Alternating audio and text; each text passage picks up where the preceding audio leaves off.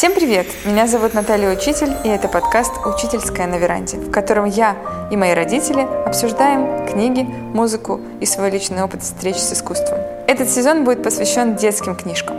Я музыкант.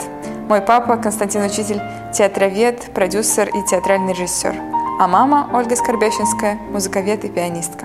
А еще мы все педагоги по профессии.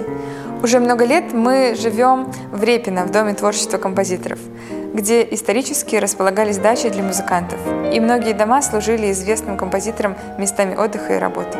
Вот в одном из этих домов мы и будем встречаться для наших бесед на веранде. И приглашаем вас.